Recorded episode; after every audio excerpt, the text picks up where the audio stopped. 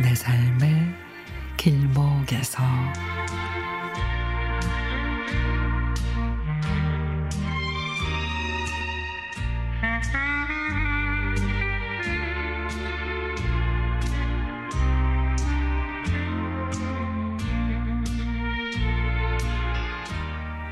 주말을 지나던 구준비에 우리 집안을 서성이다. 오래전에 쓴 듯한 글을 발견했습니다. 글은 이랬습니다. 비가 억수같이 오던 날 우리 일행은 기린이라는 유쾌한 면소인 현리 차부 뒷골목의 허름한 집에서 산나물과 된장국으로 늦은 점심을 때우고 있었다. 바람이 불 때마다 덜컹대는 유리창 너머로 억수 같은 장대비가 내리고 그러자 그때 문이 열리며 낯선 할머니가 비에 흠씬 젖어 광주리를 이고 들어섰다. 그녀가 광주리를 이고 어쩔 줄 몰라 할 때 주인 아주머니가 한 소리 한다. 할매, 오늘은 늦었구만요.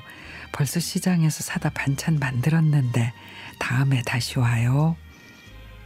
난감한 할머니는 나가지도 서지도 못하고 엉거주춤 있었다. 그때 마음 약한 나와 눈이 마주쳤다. 뭐예요? 할머니 대신 식당 아줌마가 우리 집에 야채 갖다 주는 할매인데 요즘은 머위대를 삶아 껍질을 까서 가져오는데 오늘은 비가 와서 안 오는 줄 알고 다른 데서 사와서 사줄 수가 없네.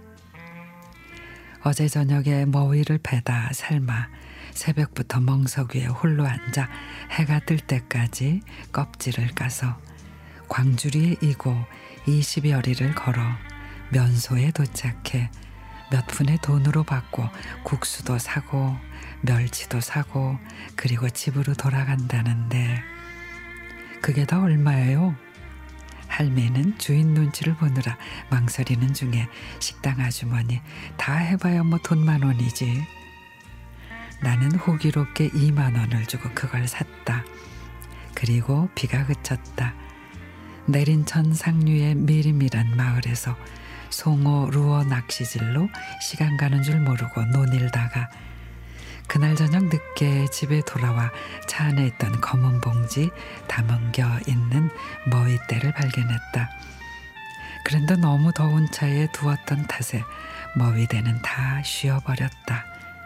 집사람이 혀를 끌끌 차며 갖다 버렸다. 그날 밤 잠이 오지 않았다. 밤새 머위대의 껍질을 손톱이 빠지라고 까고 있는 그 할매의 촉촉한 눈가가 잊혀지지 않아서 그렇게 이 심리를 이고 온 그 나물이 잊혀지지 않아서